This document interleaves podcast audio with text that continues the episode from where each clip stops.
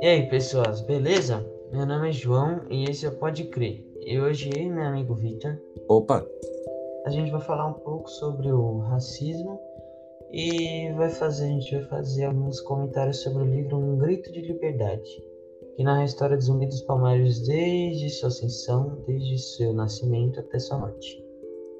mas então, João, começando o assunto, o que é o racismo? O racismo é algo muito complexo de se explicar, mas para mim, o racismo, uma da- uma das maiores consequências, se não a principal, da escravidão, é uma mancha que não vai ser fácil da roupa da sociedade, enquanto houver discriminação e preconceito.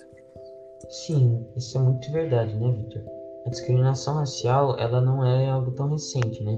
Ela tem suas origens desde o início das grandes civilizações, das quais as relações eram sempre de vencedor e cativo, onde o cativo seria que eles obedeciam ao vencedor.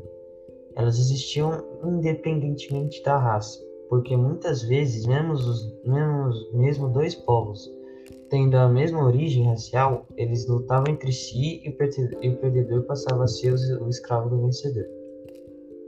Sim, João. E começando a falar, é, e começando a falar dele, João, como você disse antes, ele conta a história do Zumbi dos Palmares. Zumbi nasceu em 1655 e foi o último líder do Quilombo dos Palmares, o maior do período colonial. Ele nasceu na, na região localizada na Serra da Barriga, no estado da Alagoas. Em seus últimos anos antes de morrer, Zumbi escondeu-se e conseguiu resistir até 1695, até ser traído por um de seus comandantes e ser emboscado e assassinado. Após sua morte, sua cabeça foi exposta na praça pública da cidade de Olinda, em Pernambuco. E o livro, além de muito interessante, tem vários casos de racismo e discriminação. E a gente separou alguns capítulos para falar disso, né? A gente separou aqui o capítulo 23, que é o último capítulo do livro. Nele apresenta um caso onde muitas pessoas foram mortas, muitos negros né, foram mortos pelo exército dos brancos. Isso se encaixa bem nos dias de hoje, já que não é difícil ver em um jornal algum caso de racismo que acabou dando morte. Um dos exemplos principais disso foi o caso de George Floyd, que foi morto por um policial branco, que se ajoelhou em seu pescoço e em suas costas e matou ele enforcando ele, né? Ele morreu asfixiado. E tem muito, muitos outros casos parecidos, né? Sim, verdade. E outra parte bem marcante do livro aparece no capítulo 14. É, esse capítulo aborda o assédio que um dos feitores praticava com uma de suas escravas. O assédio, assim, não é algo tão incomum na sociedade hoje, né? Continuando desde, continuando desde aqueles tempos.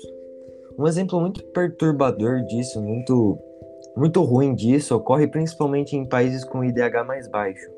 O assédio nesses países ocorre em mu- em muitas universidades da África ou em outros, ou em outros países, como Afeganistão, Paquistão, países que as mulheres não têm tantos direitos quanto os homens. Mas um dos exemplos disso é principalmente na África, como em Gana e na Nigéria, onde os professores assediam suas alunas por notas, fazendo com que muitas mulheres acabem deixando de estudar nas, nas universidades por conta disso. E com tudo isso que a gente falou, a gente aprende os horrores que o ser humano já fez e faz. E com esse trabalho a gente se instrui para não cometer os mesmos erros das pessoas do passado e do presente no futuro. Então foi isso, né, galera? É, esperamos que tenham gostado de nosso podcast. E falou! Falou. Até.